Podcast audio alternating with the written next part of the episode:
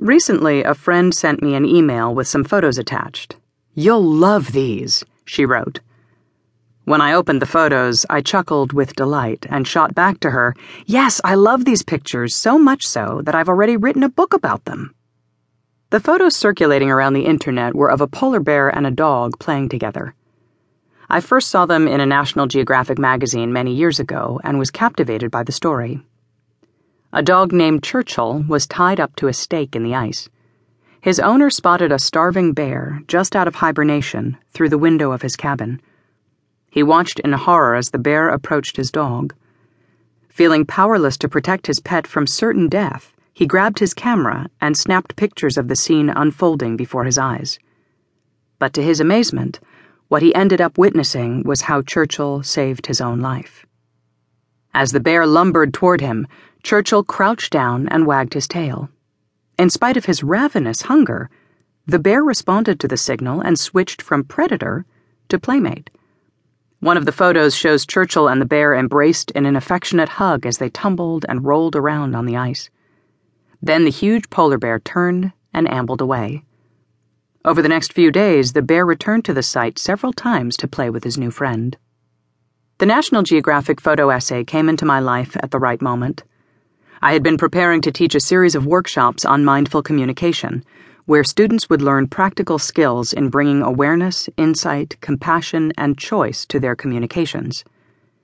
In preparation, I was paying close attention to my own interactions, especially with the difficult people in my life. When I first saw the National Geographic photos, I was observing the defensive strategies I used with the hungry bears in my life. Would Robert, the bully coworker coming down the hallway, turn into a teddy bear if I adjusted the signals I was sending? Not likely but I decided to give tail wagging a try anyway. In some ways, Robert fit the image of a starving polar bear as he stalked the office, commanding attention and emotionally devouring the rest of us with his crude jokes and predictable opinions. Normally, when he walked into the room, I cringed and put on my mask, which only locked the two of us into another episode in our predator prey relationship. But it occurred to me that I could arouse a feeling of friendliness rather than cower. Over the following days and weeks, I discovered that I could interrupt my defensive reactions to Robert by bringing up the mental image of Churchill and the polar bear. This interruption in my defensiveness allowed me to relax. In one such moment, I flashed back to my little brother at age four, dressed up as a cowboy wearing a sheriff's badge. A wave of sisterly affection came over me, and with it, a new image of Robert. I saw him as a lonely, confused man who was always hungry because he had no idea how to nourish himself through friendship. Imagining his isolation made me feel sad. Letting my guard down even for a moment or two allowed me to notice the vulnerable messages Robert was really communicating behind his bravado. I still did not agree with his bullying tactics, but he became a real human being to me, wounded and frightened, just like the rest of us. As Robert came more into focus for me, positive details about him started to emerge. I appreciated that he was always on time for work, even though his eyes looked tired and swollen, as if he'd been up too late the night before. I noticed that he had good taste in clothes, and that his shirts were always clean and ironed. Gradually, I formed a more respectful image of Robert, and my fear of him lessened significantly.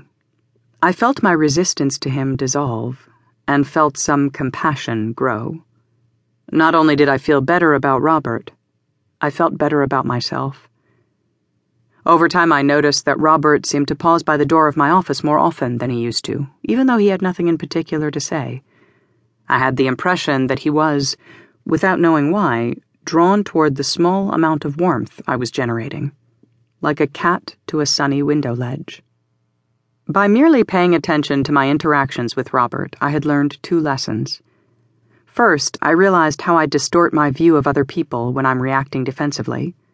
I also saw that when I can open up and see another person in a fresh way, my own self image transforms.